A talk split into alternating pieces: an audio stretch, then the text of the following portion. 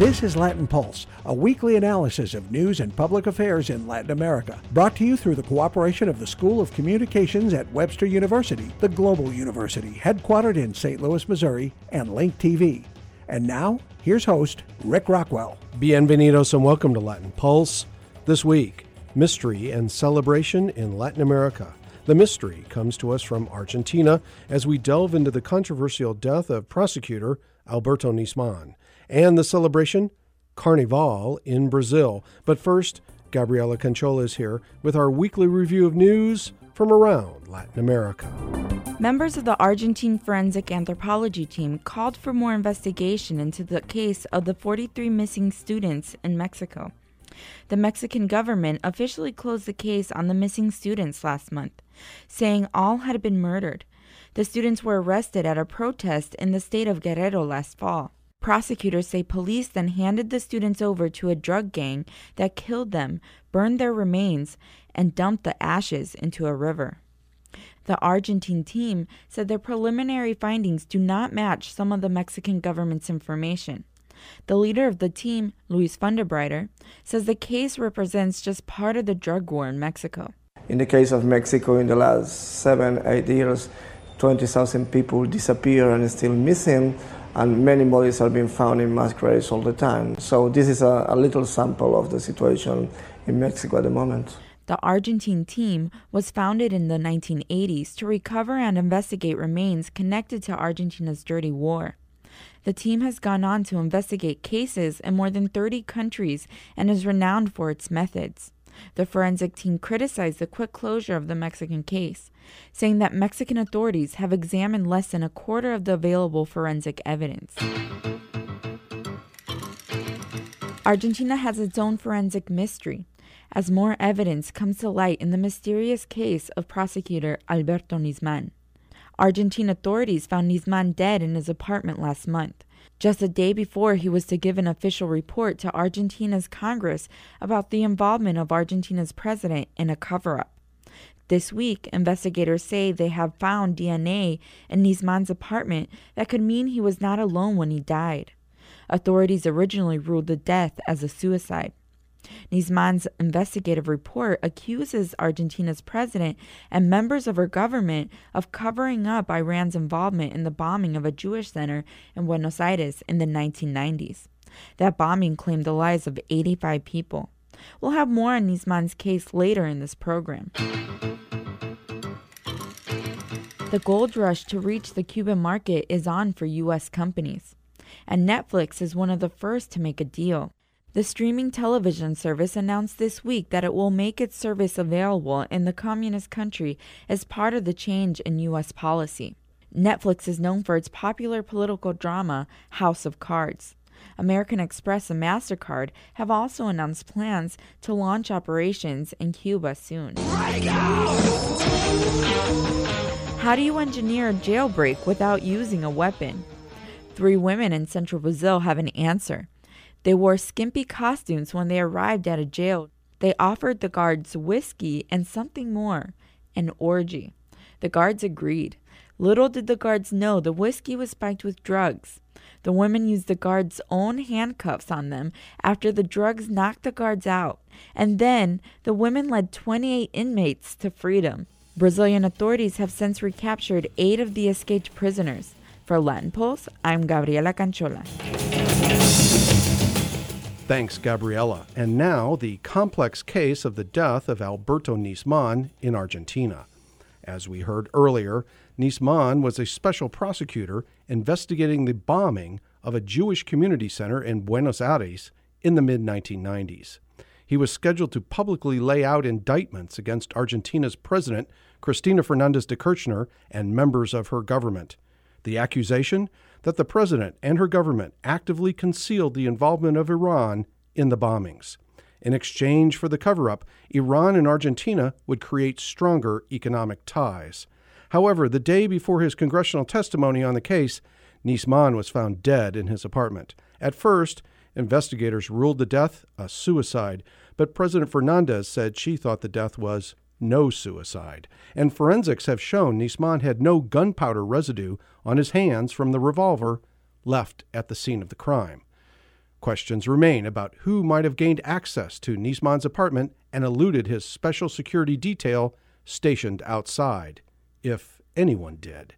The president has pointed her finger at Argentina's intelligence secretariat and its chief of counterintelligence, Antonio Jaime Stiuso. She says he led a group of rogue spies to destabilize her government. President Fernandez fired Stiuso in the fall, and she has since accused him of misleading Nisman in his investigation. Further, Fernandez has called for Argentina's spy agency, the Intelligence Secretariat, to be dismantled, and a bill to do just that is now working through Argentina's Congress. Investigators can't find Stiuso, and some protests have erupted, calling for justice. Recent polls reveal 48% of the country believes the president had the prosecutor killed. We asked Fulton Armstrong of American University's Center for Latin American and Latino Studies for his analysis. Armstrong is formerly with the staff of the U.S. Senate Committee on Foreign Relations and is also a former U.S. National Intelligence Officer. He joined us via Skype from Arlington, Virginia. Well, the speculation is so juicy that we should talk about it a little bit because when you look at the multiple scenarios, uh, multiple interpretations of what's happening in Argentina this week, you know uh, that while Argentina has always had more than its fair share of conspiracy theories and accusations and counter accusations, uh, usually driven by personal prejudices or political agendas, um, this the the death of Special Prosecutor Nisman on January 18 is really possibly the most fantastic, the most not fantastic in a positive way, but the most uh, extraordinary case of how theories and accusations and conspiracies um, have run amok, and it's very very difficult to see what's really going on in this country, which can ill afford yet another political crisis. Well, well, you would think in these sorts of situations that a president would want to tamp down speculation. If, if anything, you could say that Cristina Fernandez de Kirchner, the president of Argentina, has has uh, ramped it up. She has, in some cases, one could even say that the lady doth protest too much. Um, one of the early accusations made in this murder, suicide, whatever it was, was that she and Foreign Minister Timerman were the ones who had ordered it, or certainly saw great convenience in it. And while wringing their hands and saying, It'd be nice to rid myself of this man, um, ma- magically he dies with a gun that he had gone to borrow from an assistant of his that the presidential palace says was an intelligence operative, but there's no evidence of that um, and all of that. This is a conspiracy inside a conspiracy inside a conspiracy. It has everything but sex. wait a second, maybe there is some sex in there uh, that we should be looking at. But it's very sad that that a, a good man um, had had this fate. We analysts love to build conspiracy theories that answer all of our questions, and that ignore that there really sometimes and truly are coincidences in um, in foreign affairs and stuff. But two, that you have to be very careful because your bias on an issue like this almost always determines your outcome. If you if you're anti Cristina, your your heart is going to and your mind at every juncture is going to be steering you toward one of these conspiracy theories that she ordered the murder and stuff. So the first scenario was that that the, he was a national hero um, who was assiduously investigating the attack on the Jewish Community Center in 1994. And the, the attack, I think it's pretty widely accepted, was executed by Hezbollah members. But the Iranian angle has been of interest to everybody because they would have helped with the planning and the funding of it. And everybody had said for many years there was not evidence of an Iranian angle in it. In fact, an FBI expert uh, last 10 years ago uh, said said that he was in charge of Hezbollah operations and analysis at the FBI, and there was no Iranian angle, and that this was all um, quite exaggerated.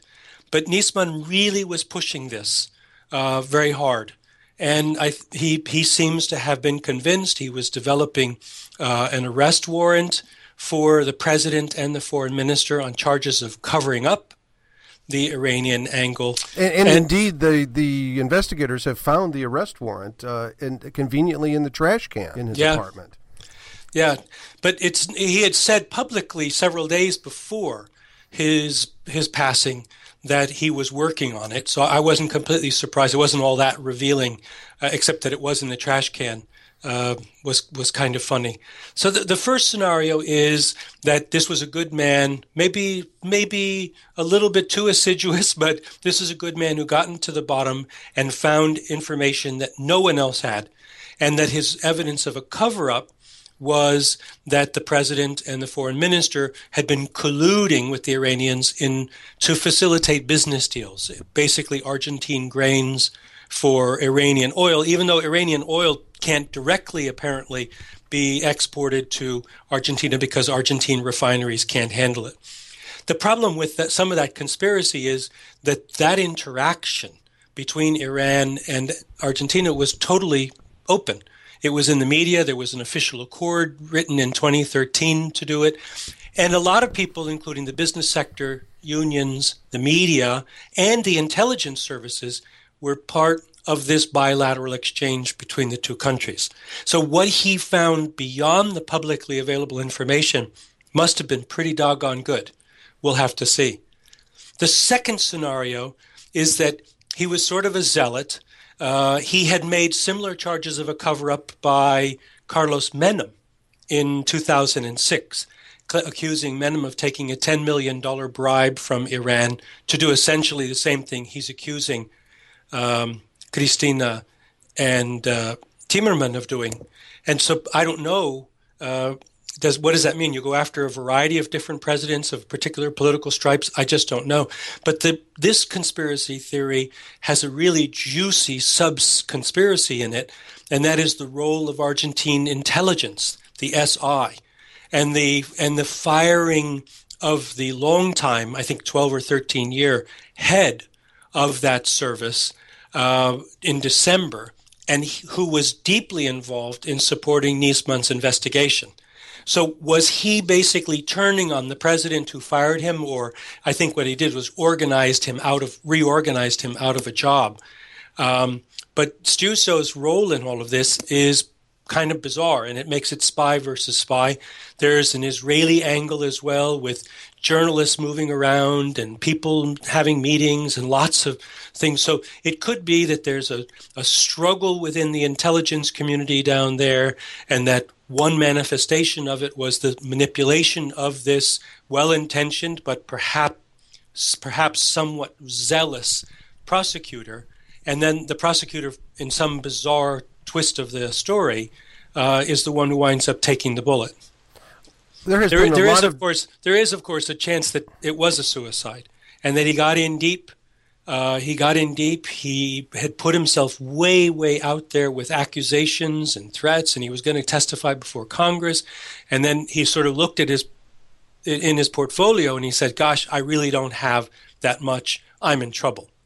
Or another one, if you forgive me, um, uh, another one is I can't take Cristina down in the courts. I'll take her down in the court of public opinion by by creating this scandal. Who knows? And and there's also been the speculation that it was a forced suicide. Someone put another gun to his head and said, "Either I'm killing you or you're killing yourself." So um, that has been one of the parts of the speculation that the um, that the investigators have put out there as as possible in this particular case. And so th- those are three scenarios there that uh, that we've talked about. There's been a lot of discussion also of the deep state. The idea that the Argentine intelligence services have always worked to protect the presidency in that country and whatever the president wanted, um, extra legal or not. And so going all the way back to the Perón era and bringing Nazis into Argentina, which, which has its own um, ironies given the case that um, that preceded all of this uh, Jewish emigration to Argentina in, in large ways post World War II. Uh, but now you have the intelligence service perhaps saying that Cristina had gone too far in dealing with the with the Iranians, and that is also part of the speculation that the president went too far, and the intelligence service was saying no, that's not what the Argentine state should be doing. Yep, I think I think you're right. It could be. There, I mean, th- this is just an incredible Christmas tree of conspiracy theories. As I said, before, the analysts are tempted to try to find a conspiracy theory that answers all of their questions. Well, that's not a conspiracy theory that I've made up. That's one that the British press has been putting forward. The idea, uh, of course, the Brits have their own um, iron in the fire given their history with the Argentines, and so uh, that may also be convenient British propaganda. Very hard to sort through all the different people who have uh, points of view in this particular case. Right. That however much partisans of one perspective or other want to believe one of these many scenarios, they, they all have trouble reconciling information that doesn't fit them, that actually in some cases contradicts them. Part of the whole deal here was that, that Cristina and Timerman were supposedly offering to the Iranians to turn off the Interpol investigations and arrest warrants in return for for uh, lucrative business deals with Iran. But the Interpol people have repeatedly said publicly, publicly and privately, I'm assuming, that there's that actually no such request had ever been made, or even intimated uh, in the context. So, what is the motivation other than business and stuff?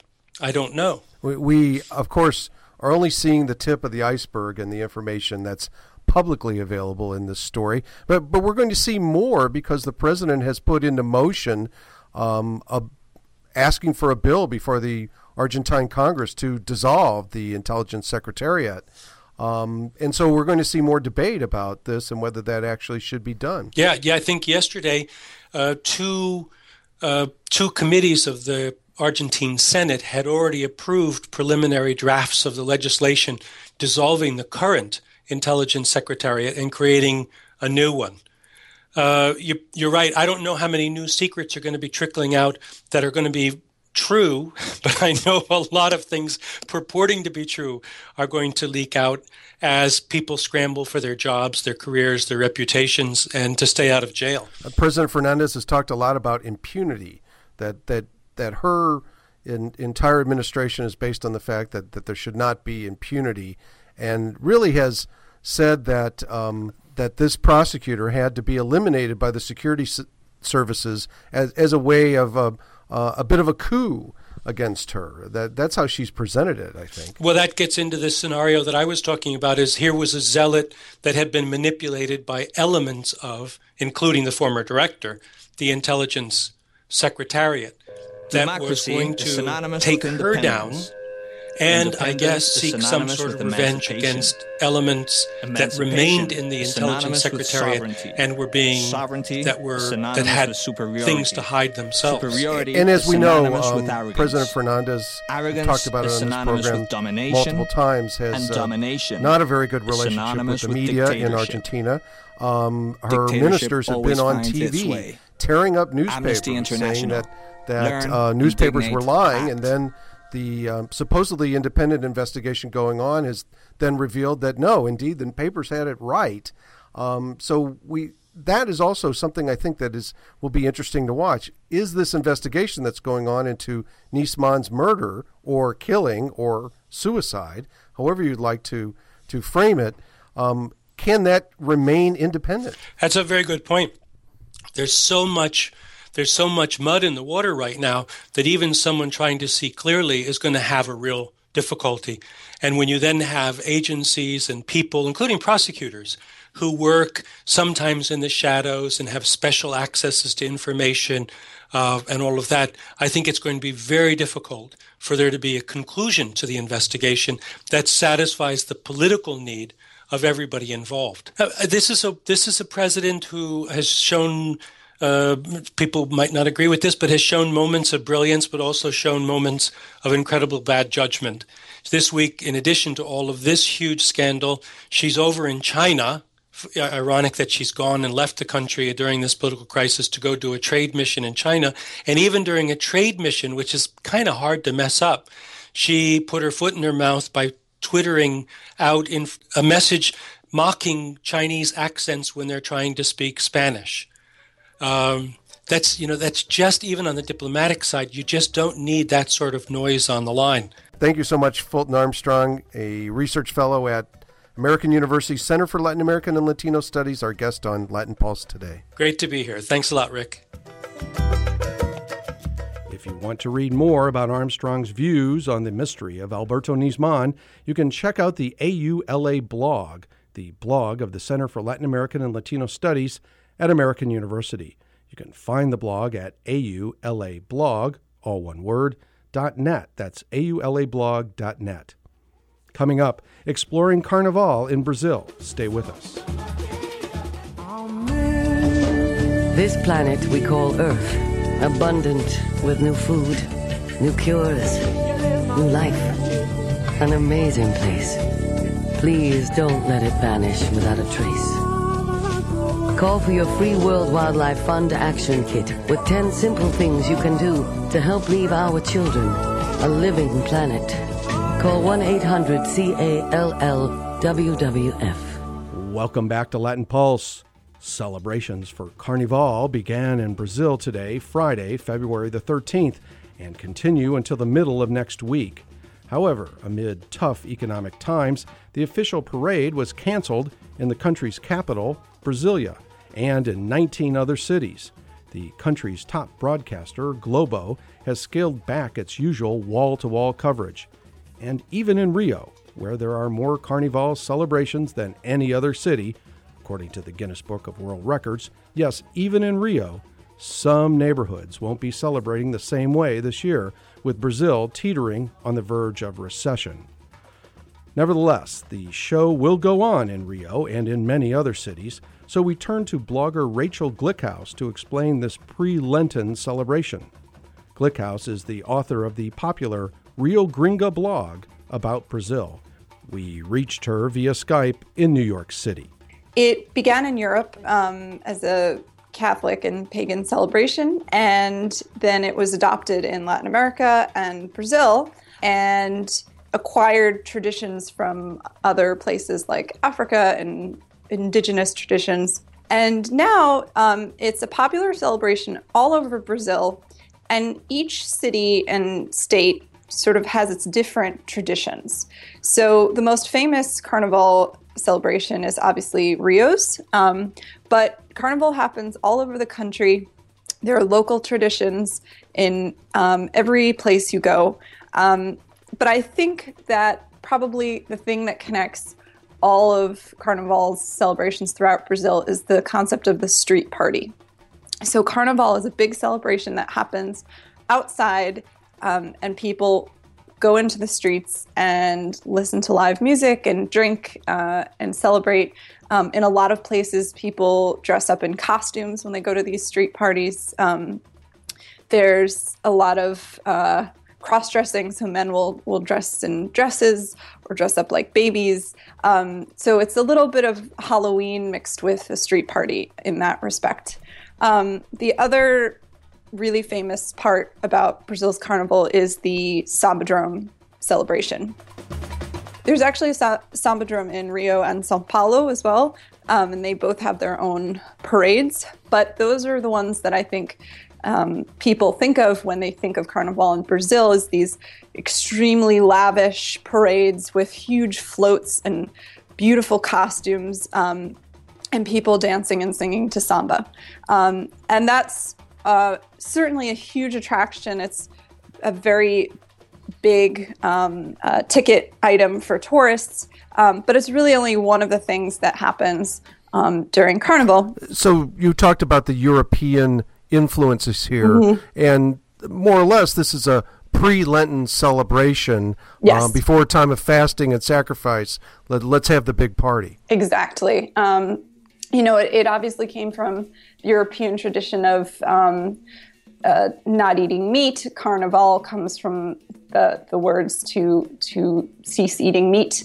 Um, but yes, it's um, that is essentially what it is, um, and it's obviously um, adapted to local realities. So, for example, um, in Brazil, uh, January and February are summer, high summer. So it's also a big summer celebration. So basically, the time period between basically New Year's and Carnival is their summer vacation. So it's really a celebration um, of a time when people are, you know, taking off from work, generally relaxing. It's kind of this period of time that people get to um, relax before sort of the real work year begins in earnest. Beyond the European and Portuguese influence, obviously, on this on this particular celebration in, in Brazil, you mentioned that it now has some African roots to it too. Um, would that be the the drumming, or would there be other things attached? Well, there's a lot of of African influence in basically every carnival tradition throughout the country. Um, you know, samba has its roots in African music. Um, a lot of Brazilian popular music has African influence, including drumming. Um, for example, in Bahia, which is um, has one of the biggest populations of Black Brazilians, there are huge street parties and um, music that is heavily African influenced with lots of costumes that would be the ones you might actually see in West Africa. You have these massive groups going out and dancing to um, heavily influenced African music. Um, also, for example, in Pernambuco, which is also in the northeast of Brazil, you have different types of music like frevo and maracatu um, that also have their roots in African music. You know, you just have to keep in mind that all these street parties are parties, so there's a lot of drinking and raucous behavior. So, um, so yeah, it's not exactly super kid friendly, but there are so many different ones in all across the country that it really depends because some um, may be just a little bit more laid back than others everyone is celebrating together, um, and it's sort of a, a free for all when for one or for a couple of days you kind of forget about social realities and everyone gets to have a good time. That said, um, there are also um, these very fancy carnival balls, which also are historic and, and go back many years, um, where the elite hold private carnival parties with um, very lavish costumes, um, usually in like a hotel or something like that, um, where they're having their own special carnival celebration. Um, but despite that, um, these blocos are incredibly popular, and people really from every social strata go to them because they're so much fun. Um, the other thing I would say about the blocos, about these street parties, particularly in Rio, is that they have really funny names. Um, there are a bunch of really famous ones. There's um, Cordão da Bola Preta, which is one of the biggest ones. Sometimes, you know, you'll have hundreds of thousands of people go to that one. It's in the downtown area of Rio. Um, but some of them have really, really clever and funny names. Um, for example, there's one called um, Christ's Armpit, like the the Christ the Redeemer, so it's Christ's armpit. And they're all over the city and they're really, really fun and sort of have a feeling of spontaneity, even though they're planned and there's a whole schedule that you can look up and see when, which bloco is playing where and where it leaves from. Um, so it's just, there's a lot of creativity that also goes into these street parties. Thank you so much. Rachel Glickhouse, the author of the Rio Gringa blog, our guest today on Latin Pulse. Thank you. Thank you so much. Thanks for joining us on this edition of Latin Pulse. If you'd like to send us your suggestions or comments, you may leave us a message online via SoundCloud, or you may write us via email. You can find us at latinpulse at gmx.com. That's Latin Pulse, all one word, at gmx.com. If you're looking for earlier editions of Latin Pulse, we're available in various locations on the web, including iTunes, Facebook, and Flipboard. You can also find us in the Brazilian online game, Mini Mundos. To see the Latin Pulse archives of video programs on Latin America, you can check out Link TV's website, www.linktv, all one word, .org, and then slash Latin Pulse, also all one word. That's www.linktv.org slash Latin Pulse. Thanks for joining us this week on Latin Pulse for our entire team production assistant Gabriela Canchola, and producer Jim Singer. I'm Rick Rockwell. Escúchenos otra vez. Gracias por su tiempo. Latin Pulse is produced at the School of Communications at Webster University, the global university, headquartered in St. Louis, Missouri, with music copyright support through Webster University and Link TV. This program is copyright 2015 Las Rocas Productions.